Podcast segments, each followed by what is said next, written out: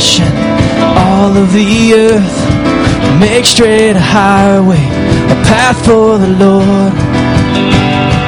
Jesus is coming soon. Call back the sinner, wake up the saint. Let every nation shout of your fame. Jesus is coming soon. Like a bride waiting for her groom, we'll be a church ready for you. Every heart longing for our King. We sing, even so come, Jesus, come. Even so come, Lord Jesus, come. There will be justice, all will be new. Your name forever, faithful and true. Jesus is coming soon.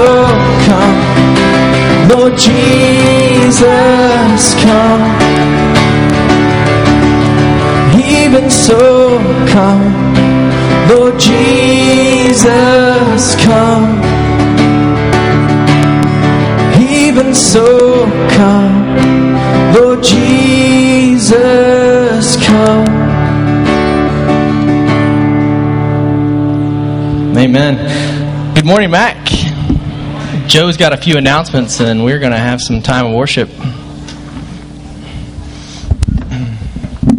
Joe Sizemore, That's good. good morning. Morning. Okay. Um, this was not Hawaiian Shirt Day. That was last Sunday.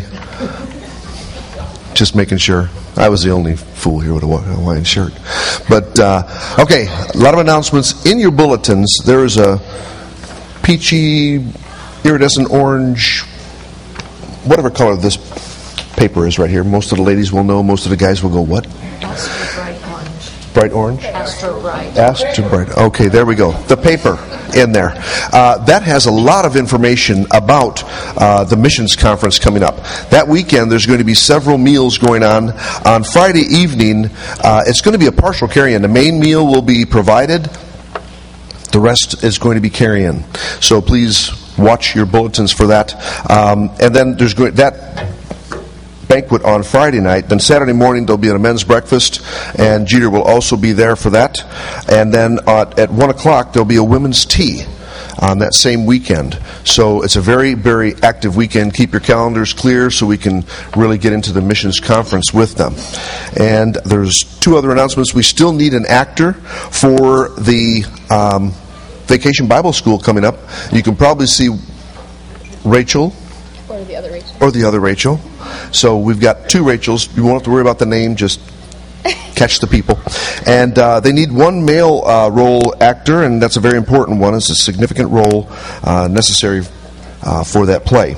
Also, uh, individuals are needed to run the recording software on Sunday morning, and you can see Adam Riley about that. And he is usually up in that room or in the entryway after the service.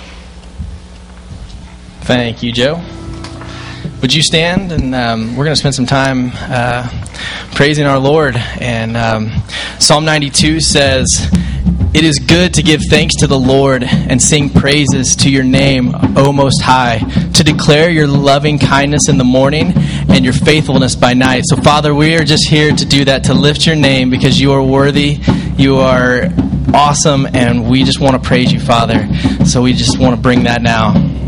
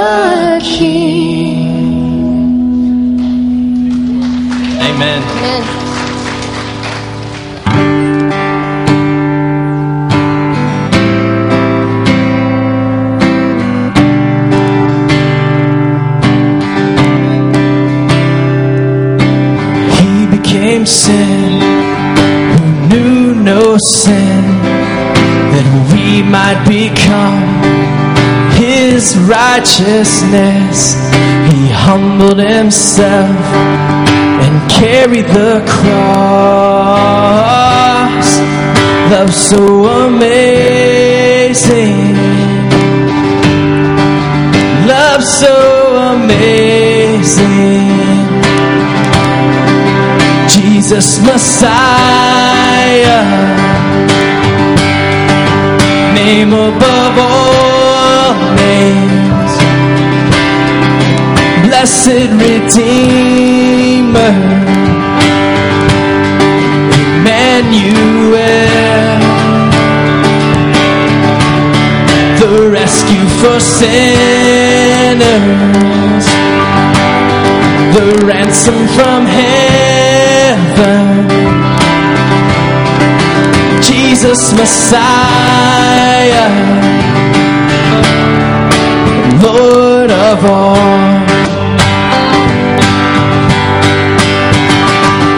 His body the bread, His blood the wine, broken and poured out, all for love. The whole earth trembled, and the veil was torn. Love so amazing. Love so amazing. Jesus Messiah. Name above all names. Blessed Redeemer. Emmanuel. The rescue for sinners. The ransom from heaven. Jesus Messiah. Lord of all, all our hope. All our hope is in you. All our hope is in you, yeah. All the glory to you, God. The light of the world. All our hope is in you. All our hope the glory to you, God. You're the light of the world. Jesus Messiah. Name above all names. Blessed Redeemer.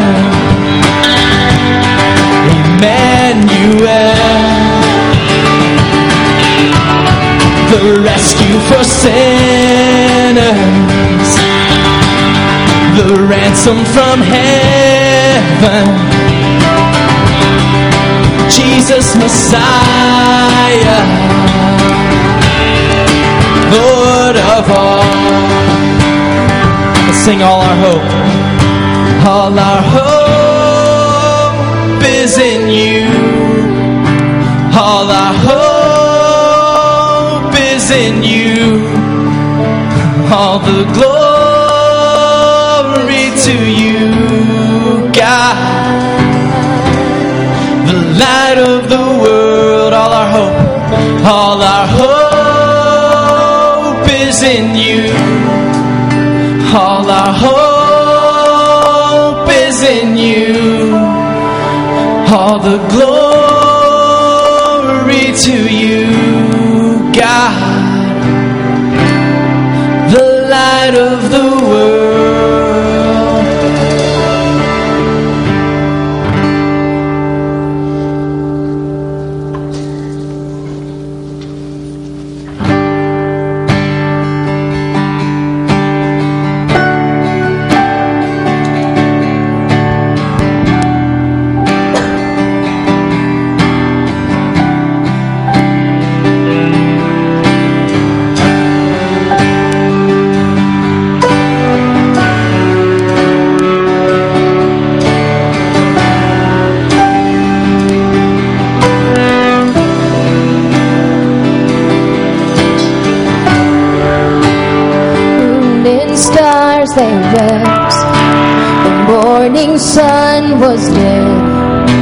Savior of the world was fallen. His body on the cross, His blood poured out for us, the weight of every curse upon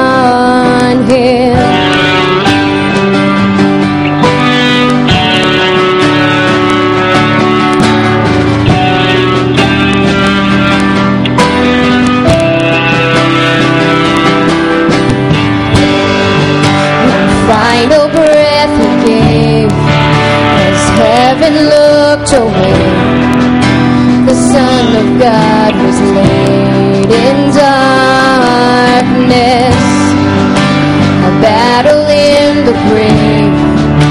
The war on death was reached.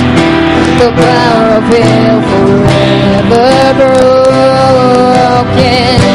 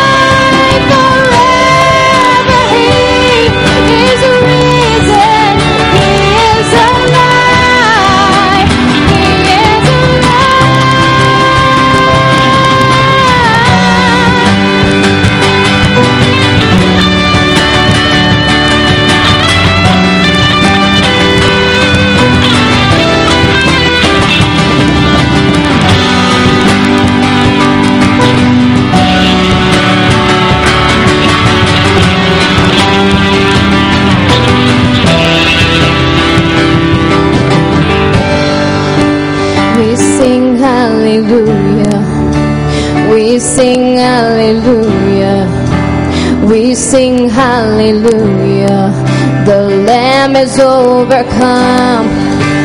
We sing hallelujah. We sing hallelujah. We sing hallelujah. The Lamb is overcome.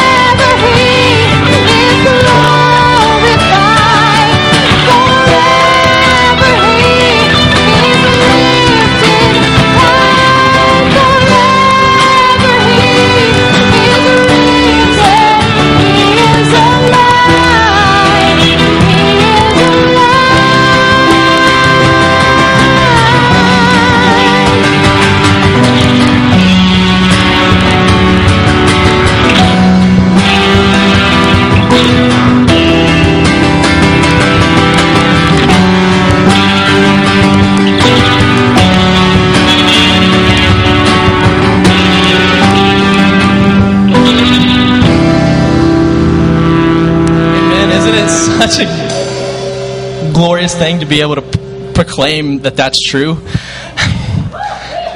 I'm sorry.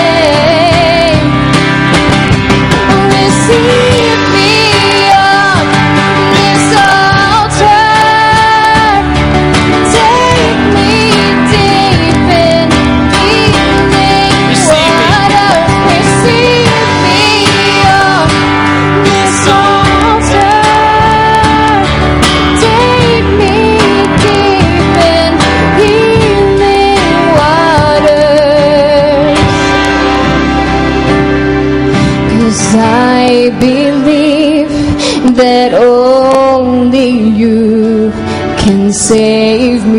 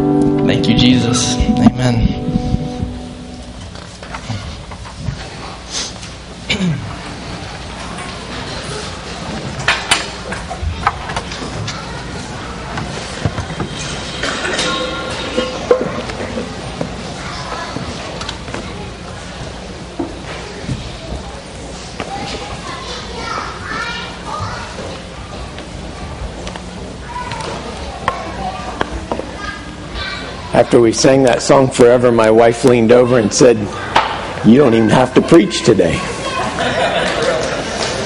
Wonderful worship. Wonderful worship. And, uh, but I am. Anyway, we've got it here, we might as well use it. Uh, last week we prayed uh, before we went into teaching time, we prayed for uh, Gloria Barker uh, specifically. And what I didn't tell you is that with her bout of pneumonia and other things, she was actually placed in a drug induced coma last weekend. And uh, that's what prompted uh, the specific prayer Sunday morning. Monday morning, I got a text message from, I think a text message from David saying that uh, she was, the tube was removed, she was awake, she was aware, she was not, uh, she was breathing on her own. Um, this week I went up to, to see her. She was taken out of ICU, put in her own room. Uh, she's able to roll over, stand up, take a few steps. Um, God is doing some incredible things uh, in her life. So continue to pray for Gloria. Um, but I did want to give God credit for what uh, God had done uh, just in touching her, uh, not I, I, don't think through medication. I don't think through, I mean, she was on antibiotics. That wasn't doing anything. It was just through God's touch. Now, on the flip side of that, Thursday, Brian, where'd you go? He left. Um, Brian had strep throat uh, on Thursday. And he came in uh, Saturday morning and said, penicillin is a wonderful thing. And uh, so sometimes God heals through a touch, sometimes He heals through uh, through medicine, and and uh, and whatever the case, God heals. And uh, it is it is good for us uh, to know that and rely on Him and to seek Him out in those times. So let's just continue this attitude of worship and uh, go to Him in prayer this morning for the needs that we may be carrying ourselves. Father, we are thankful that you touch. Lord, we're thankful that you are involved in our lives, that you are active, that you love us. Father, most of all, that Jesus died for us. His willingness to go through uh, life here, even, even 33 years of life on this earth, instead of seated at your right hand in your glory, that he, he set all of that aside. And then, Father, to endure what he endured that last week the mockery of a trial. Lord, Lord the, the, the verbal abuse, the physical abuse. Father, the rejection and, uh, of, of friends and, and those who, who fled, left him all alone. And yet, Father, he was willing to do it for me.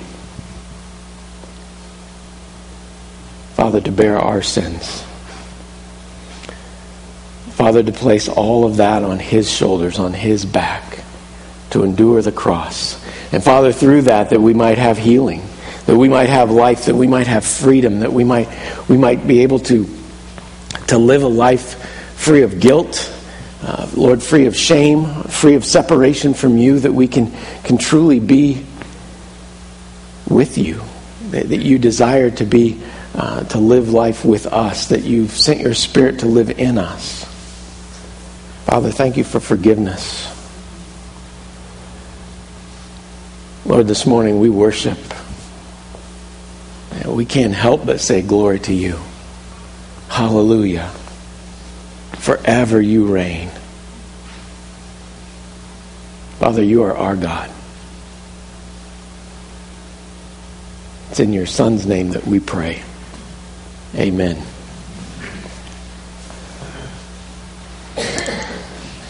I'm a fan of TV. I know some don't do TV, some don't have TV, some don't have cable. I can't imagine life without those things.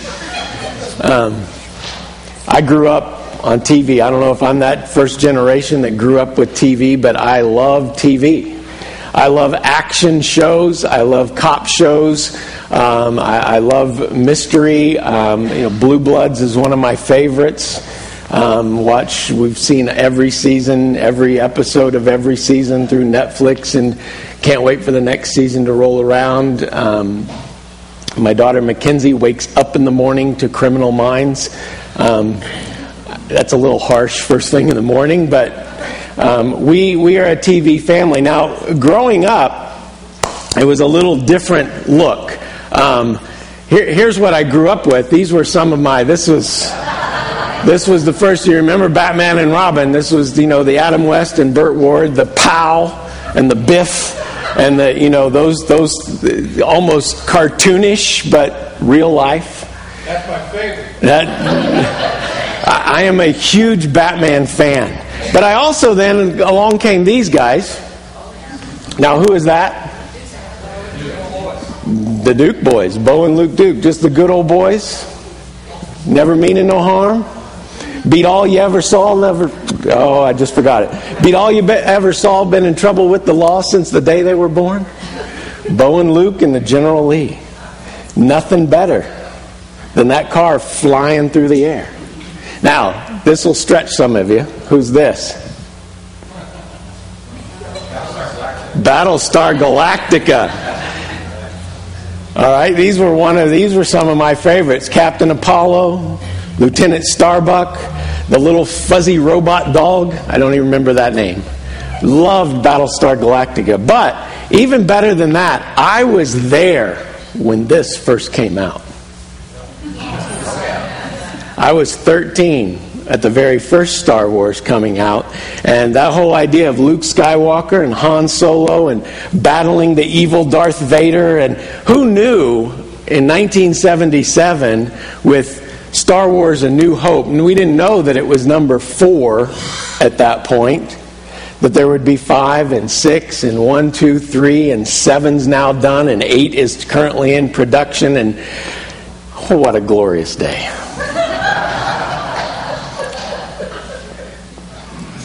I wanted to be them. I wanted to be any of them. The idea of being a, a superhero, an action star in the movies, on TV, of being able to do all of the things, cool things that they could do, driving those cars fast, shooting those guns with those lasers. It was awesome. I wanted to be them. And then I found out that most of the actors didn't actually do those things.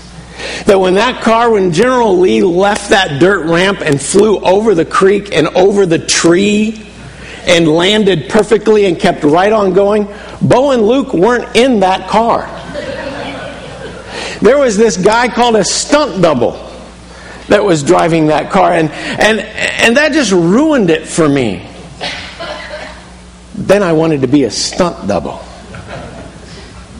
This was as close as I ever came, right here. Neil, what's the last last one? This is as close as I ever came.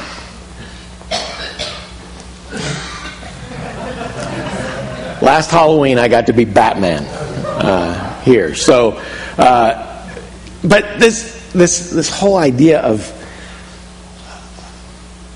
of a, of a stunt double. Have you ever wanted a stunt double in your life?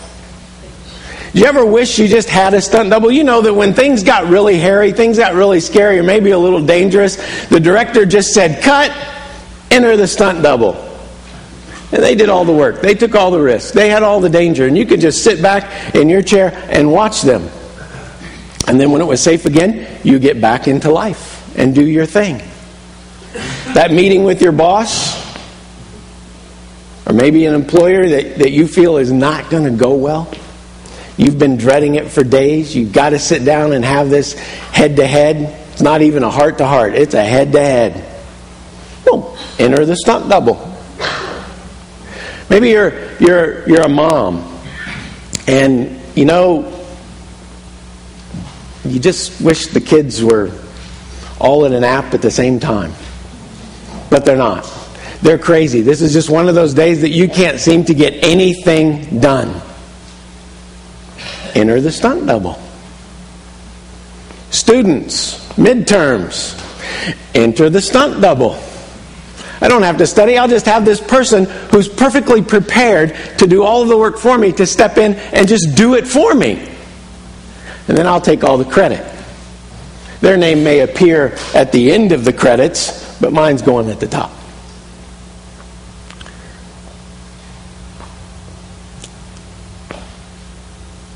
Have you seen that commercial where the dad is, is sticks his head into the, the the door of the little kid's room and the little infant is in the crib and the dad says, I'm sorry, I'm not feeling well, I'm going to have to call in sick. And the kid just looks at him like, What? Have you ever been there? You, you, you know, it's, it's bad when, when the kids are sick. It's not good when dad's sick. When mom's sick, pff, everything falls apart. Enter the stunt double. Now, we've had a lot of sick little ones these last few weeks. There's a lot of lot of sickness going around, flu bugs, uh, colds, everything else. And and uh, ha- have you ever been awakened at two o'clock in the morning by that retching sound in the little one's room, and you know it's not going to be good? Enter the stunt double. You just stay in bed. Let someone else take care of that. It would be great if there were stunt doubles in real life. But we know there aren't. We have to go through those things, the hard times. Teachers and preachers are probably about the only profession I know that can have not actually a stunt double, but a substitute if they can't perform their day. You know, that, uh, you know, if there's times I'm going to be gone, if there's, uh, you know, uh, if I've got meetings away, which is going to happen next week, um, I'm gone next next Sunday, and Grant will be uh, standing up here before you. That, or on vacation, that there's there's, uh, you know, there's you get someone to come in and, and substitute. Teachers, you know, you can't be there. You're sick. You call, and there's a substitute that comes in. Now, having lived with a teacher uh, all these years, um, I know that she would rather go to school sick than have to prepare for the sub, be homesick, and then have to go the next day and clean up the mess that the sub left. So it's almost easier to just go than to rely on the sub. This morning we're going to look at a man who was given a substitute, a stand in, that he was not expecting. This is one of my favorite Bible stories, one of my favorite Bible characters. His name is Barabbas.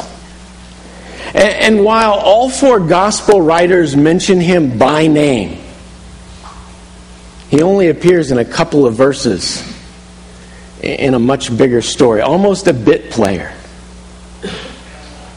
But I love the story of Barabbas. I, I, love the part that he plays in, in the passion of Christ in this last week, in these last hours of Jesus because I can relate to Barabbas.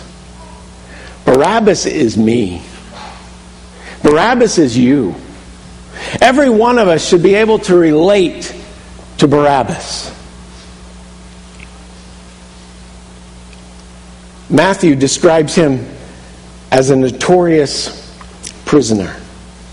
Mark says that he was one of a number of rebels who had committed murder being during the rebellion. John simply says he was a revolutionary or a robber. This is really all we know of him. He was in prison, chained for, for a rebellion, notorious, infamous. His sins were well known throughout the city. Today we would probably refer to him as a terrorist, an insurrectionist, leading a rebellion, trying to overthrow the government, and committed murder, killing people along the way. That's Barabbas. Now, Grant jokes around that while I may be a radical, I'm not a rebel. I've never committed murder, but I am Barabbas. I am Barabbas. His story is a part of Pilate's story. So turn with me to Luke chapter 23. And as, as we read, I want you this morning to think not of Barabbas, but to think of yourself. To put yourself in Barabbas's place. Barabbas' story is really a part of Pilate's story that we looked at last week. Luke chapter 23, verse 13 says Pilate called together the chief priests, the leaders, and the people and said to them, You have brought me this man as one who subverts the people. But in fact, after examining him in your presence, I have found no grounds to charge this man with those things you accuse him of. Neither has Herod, because he sent him back to us. Clearly, he has done nothing to deserve death. Therefore, I will have him whipped and then release him. For according to the festival, he had to release someone to them. Then they all cried out together, Take this man away, release Barabbas to us.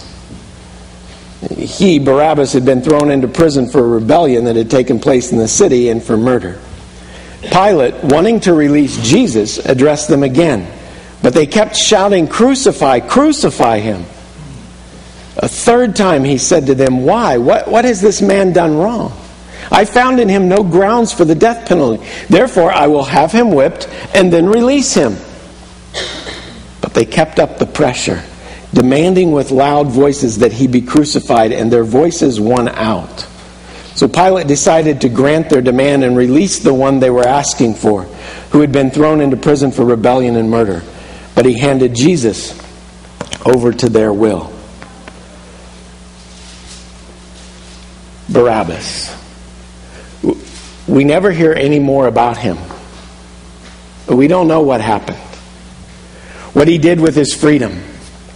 Did he, did he go back to organizing the rebellion? Did he go back to fighting against the government? We don't know. We have no way of knowing what he has done.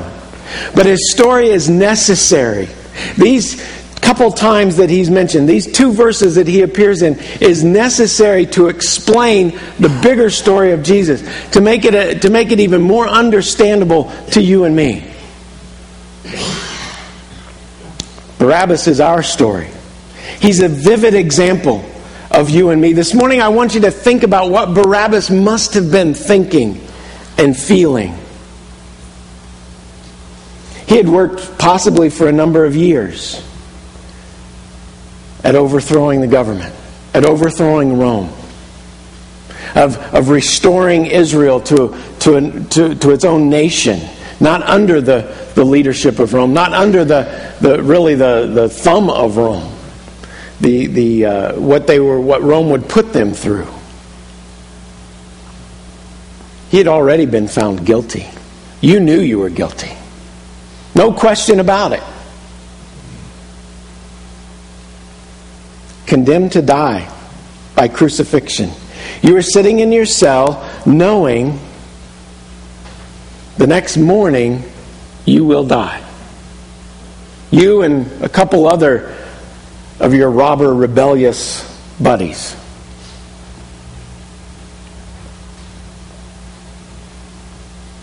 That last night in your cell, you can't sleep. You know what awaits you in the morning. You've seen it done. You've seen the horror of crucifixion. You've seen the pain. And not just the crucifixion, but usually you're beaten before you're ever taken there. Before you're ever stretched out with nails driven through your hands or your wrist. with nails driven through your feet, and then hoisted up and dropped into a hole and left there to die. Usually through suffocation. You just can't get your breath. You don't have the strength to, to raise up and breathe. You know that's coming. Maybe you doze off for a few minutes. But when morning comes and the light begins to, to pierce through your cell, you, you hear shouts, you hear screaming, you hear, you hear almost an angry mob out in the street. You can't quite understand what they're yelling, but you sense they are angry. And then things quiet down. And then once again, the mob kicks in, and but this time you understand completely. They're yelling, "Crucify him! Crucify him!" And he's like, "What is going on? My fate's already sealed. I, I know what I'm. Uh, who's on trial now? Who's the one that they're wanting to, to have crucified?" And it gets louder and louder and louder. Pilate was in a tough spot. Pilate, the governor uh, of, of Judea, the, the overseer, the one with the final authority, the one to give life or, or, or cast into death, was in a tough spot. Jesus here was brought before him and he, he, he saw nothing. He had no reason to crucify him. He had no reason for the death penalty. He didn't even really have a reason to whip him or beat him, but he thought if I just did that, I would appease this crowd because the crowd was now becoming riotous mob like. And he feared for a rebellion. He feared that if he didn't do something with Jesus, things could get really ugly in a hurry. But he really didn't want to kill him. He tried three times to offer them an alternative, to offer them Barabbas. But the religious leaders had, had created this mob mentality outside of his house. Each time that he tried to appease them, the crowd got louder. And in verse 23, we see that it kept up the pressure, demanding with loud voices that Jesus be crucified. Now you're sitting in your cell hearing all this not sure what to expect. Nobody really knows for sure the, the history behind this custom of releasing a, a prisoner over, over Passover. We don't know if it was something that was done before Pilate came or if Pilate instituted to try to keep the Jewish people happy, to be the nice guy.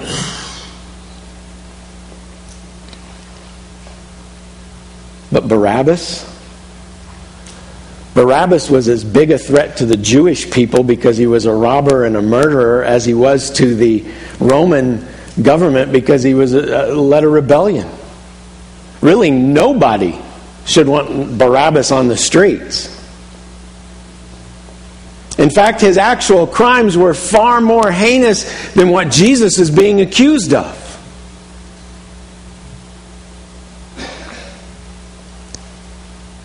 And so, as things die down again, sitting in your cell, you hear footsteps. You know that the jailer is coming for you. You know that it's your turn. That you are about to be led to your execution. And as the jailer unlocks that prison door and he throws open the door, He actually unbinds you. And he says, You're free to go. And you, of course, think it's some trick. This can't be right. He says, No, you're free to go. Jesus is dying on your cross, not you.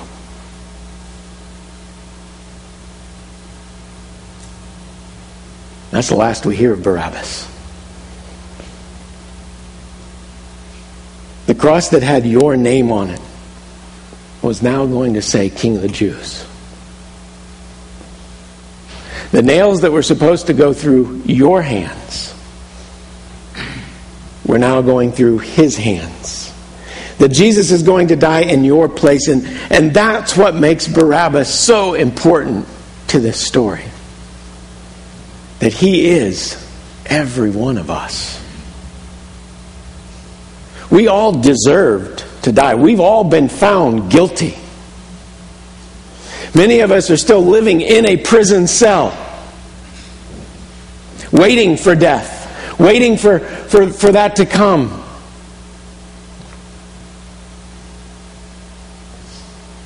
But Jesus is going to die in your place. Now, in theology, we refer to Jesus' death as a substitutionary sacrifice. This concept of one dying for another was nothing new. Maybe the, the custom of releasing a prisoner was new, but go all the way back to Leviticus, all the way back to when, when uh, God laid down the law and handed it to Moses and said, This is how you're to do it. This is how the nation of Israel is to approach me, is to come to me, is going to maintain a relationship with me. He said, he said when, when you bring an animal for a sacrifice, Leviticus chapter 1, says when you're doing a burnt offering or a sin offering or a fellowship offering, that whoever it is that's bringing the animal, be it a bull or a goat or whatever it might be, the, the person, me, Barabbas, is to lay my hand on the head of the animal. And it says in Leviticus that he is to lay his hand on the head of the burnt offering so it can be accepted on his behalf to make atonement for him. And symbolically, what was happening that was when the, when the sinner, Barabbas, me, you, laid our hands on the head of the animal, the offering, all of our sin was transferred to that animal. And then the priest would slit the throat, would kill the animal, would take the blood, and then follow all of the other regulations that he had to do in order to present that animal before God and to have our sins atoned for, made right, forgiven.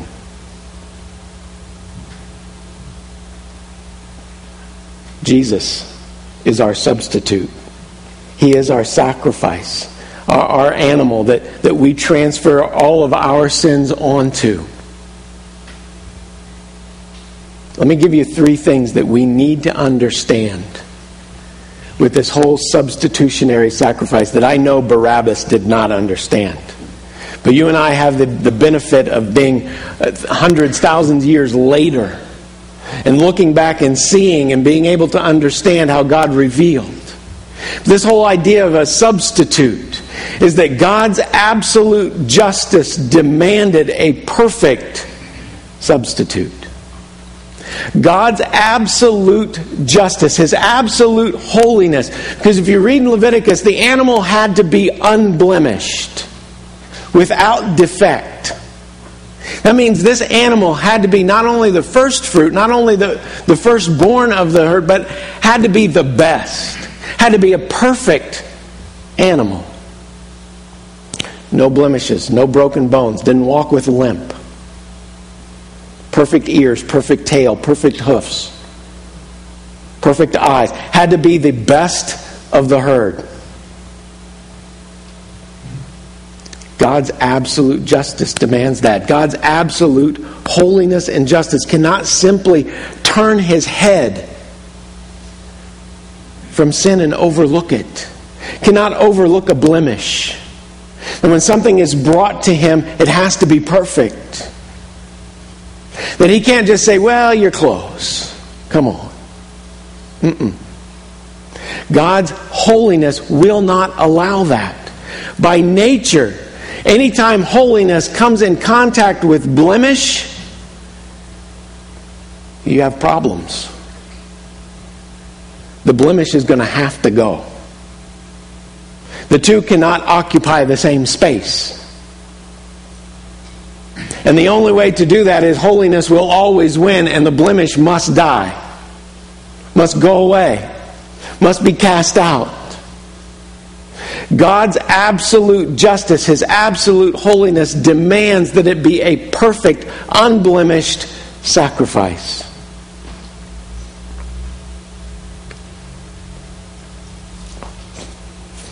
A substitute can only satisfy the demand for justice if the substitute is holy. Because if the substitute isn't holy, then the substitute needs a substitute. And now you've just got a snowball effect that's going to be a big problem.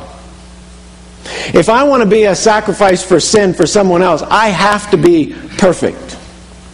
Otherwise, I need someone to, to die for my sin before I can die for their sin. That person has to be perfect. Which is why Jesus is the perfect substitutionary sacrifice. The perfect one to stand in our place, to, to, to be on the cross for me, to be on the cross for Barabbas, to stand in your place, my place.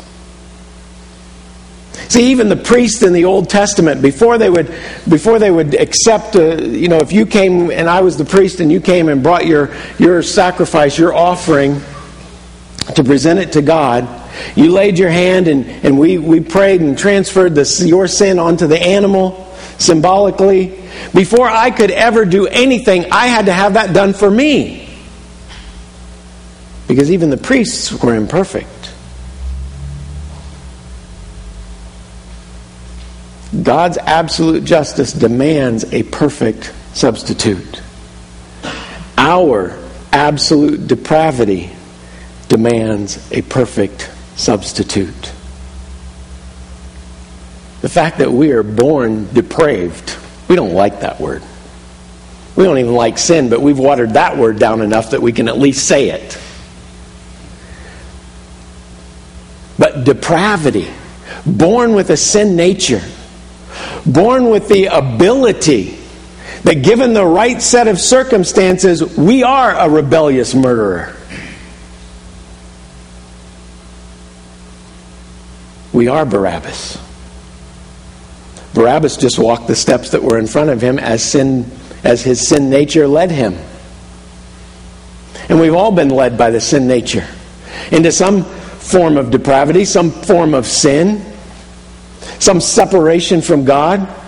We can't appease or satisfy God's holy justice with even if we've only committed one sin. We are blemished. Now, we may see degrees of sin. We may look at Barabbas and say, I am not that. You keep standing up there saying you and Barabbas are the same. I am not. I've never led a rebellion. I was a good student. I was the teacher's pet. I did everything my mom and dad told me. I, I followed the rules to the nth degree. In fact, I created rules for myself that helped me fulfill the rules. You're still a sinner.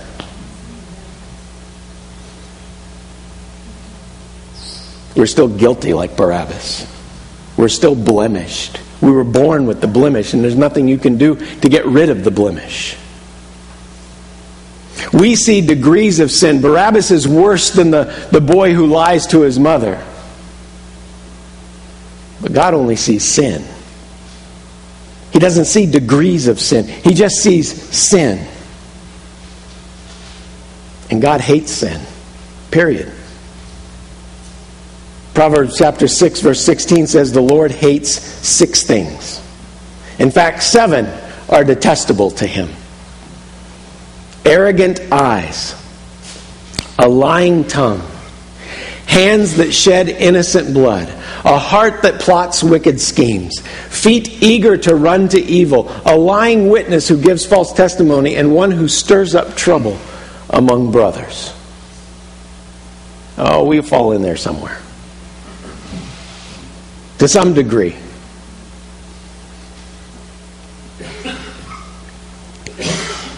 My depravity demands a perfect substitute. And God loves me so much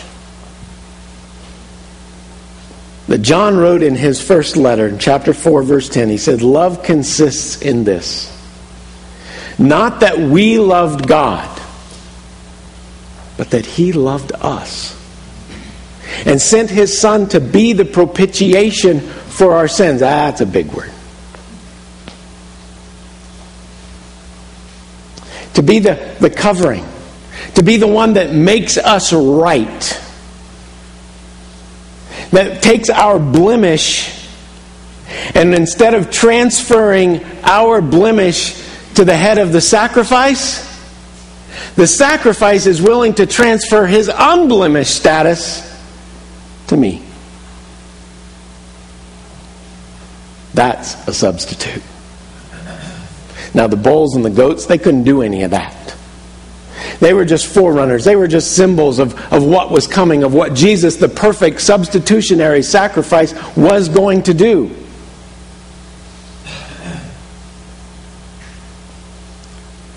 The third thing we need to know not just that God's absolute justice demands a perfect sacrifice, not that our depravity, our absolute depravity, demands a perfect sacrifice, but that Jesus was not only Barabbas' substitute, he was ours. Jesus is the perfect sacrifice, the perfect substitute. In the upper room, before he was arrested this, this last week, this Passion Week that we are kind of walking through leading up to Easter morning. And when he was in the upper room celebrating the Passover and what, what we now call communion, the, the taking of the bread and the cup, he shared that Passover meal with the 12 disciples. And he took the bread and he said to them something that I'm sure they did not understand at the time.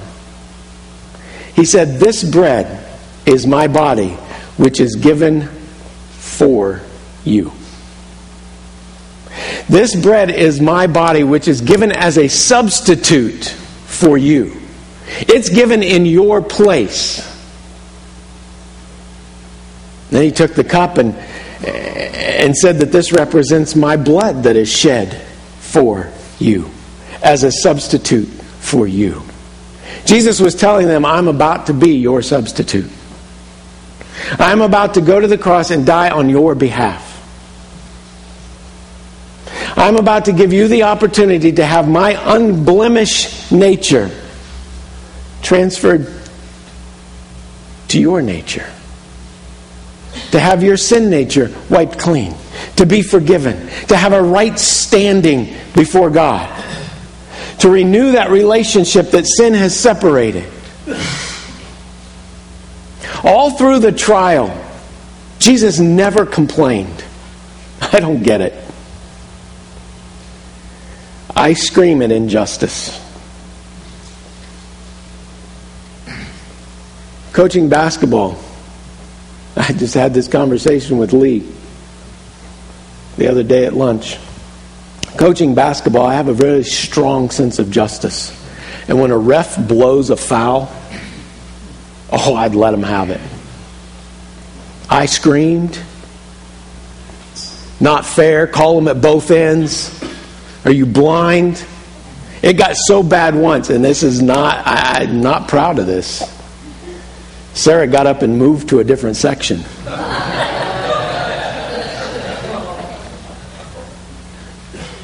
I mean, the kids were in sixth grade, so it mattered. It was a sixth grade boys basketball game.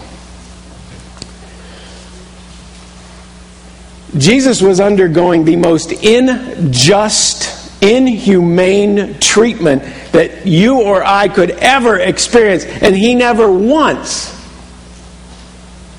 opened his mouth and complained. He answered questions. We talked about that last week, Pilate's questions. But he never once whined about it being unfair. And then on the cross, He interceded on the behalf of the soldiers that were mocking him, that were yelling at him, that were saying, You saved others, save yourself. The soldiers that, that nailed him there, the, the, the religious leaders that were standing off watching it all take place, he looks down at them and he says, Father, forgive them, for they don't know what they're doing. Never once did I say that to a ref. Father, forgive them, he doesn't know what he's doing. I thought the last part more than once. Now, I have gotten better, have I not? Yes. I learned that one season, two seasons, this is not right. But Jesus never once complained. He willingly allowed himself to go through that.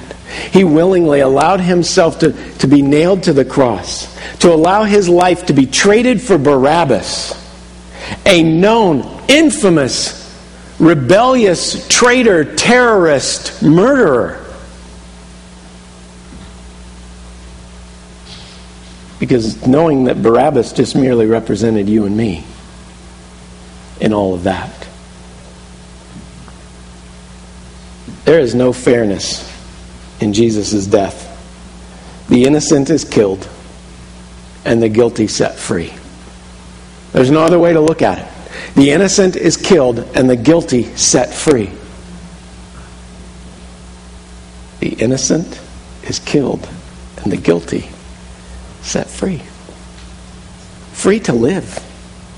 Free to live from the, the, the penalty of, of the wrath of God, free to, to live from the penalty of sin, free to live from the power of sin, free to truly live the way in which we were designed to live in the image and character and nature of God.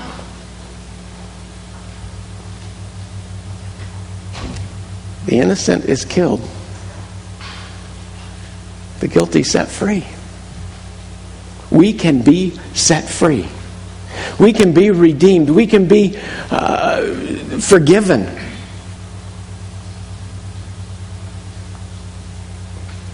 In Pilate, we have a man who trusted public opinion more than the truth claims of Jesus. And in the religious leaders, we have men who allowed selfish gain to misrepresent the truth claims of Jesus. In the crowd, we have people who allowed a shallow faith to manipulate them by false claims about Jesus. What a fickle crowd. You know, on Sunday, they were hooping and hollering and, and throwing a parade and celebrating that, that Jesus, the Messiah, was coming into their town, and this was a great day. And five days later, crucify him. And in Barabbas, we have the only benefactor of the whole story.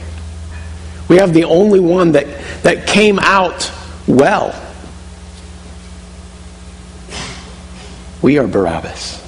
Our guilt has been transferred to Jesus, and Jesus' unblemished character, his, his holy nature, has been transferred to us. This morning, understand that we have one who loves us. We have one who has died for us. We have one that, that walks with us, that goes with us, that, that will never leave us nor forsake us. That desires to live through us and do incredible, mighty things. Amen. Father, thank you for your Son. Thank you that we have the substitute, that we have one that will stand in our place, even today, standing in our place, interceding on our behalf. Father, strengthening us, encouraging us.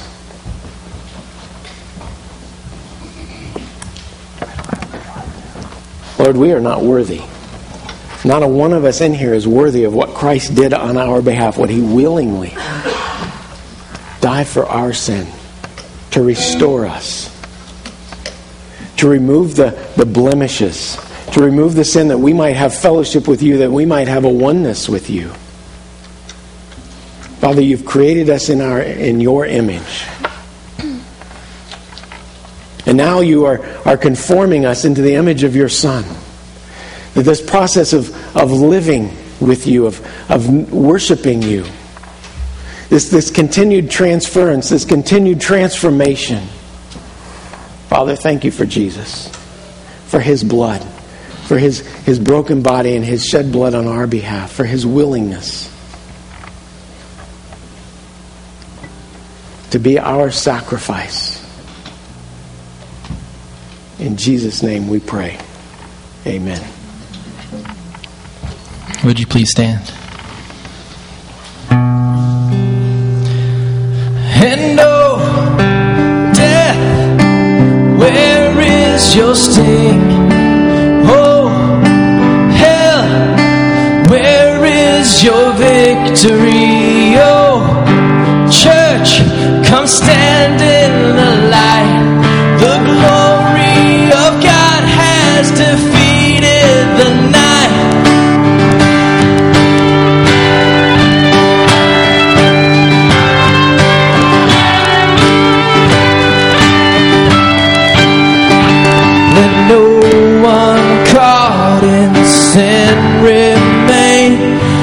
inside the lie of inward shame, but fix our eyes upon the cross and run to Him who showed great love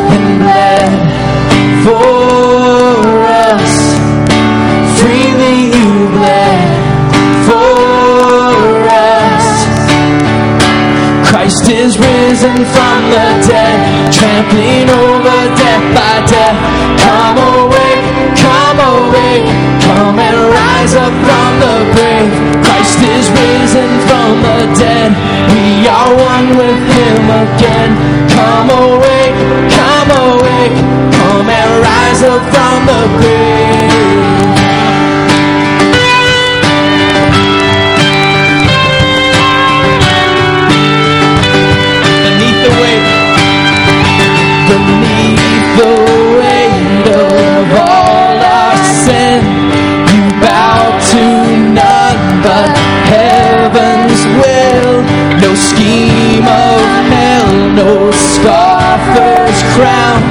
no burden great can hold you down in strength.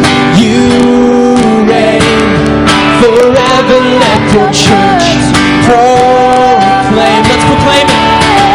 Christ is risen from the dead, trampling over death by death. Come awake, come awake, come and rise up from the grave. Christ is risen from the dead. Are one with Him again. Come awake, come awake, come and rise up from the grave.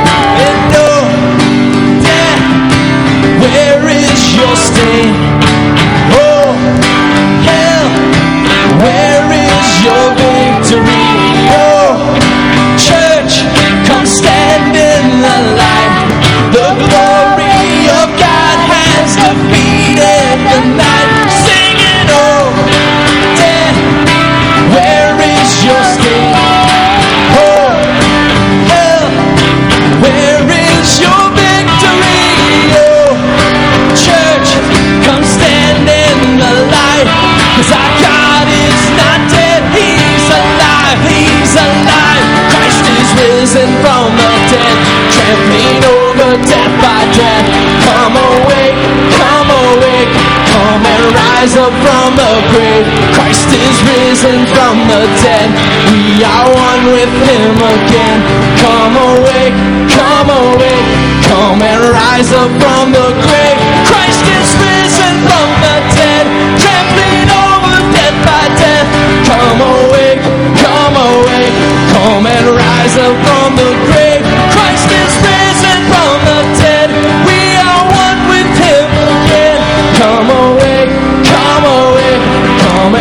Rise up from the grave.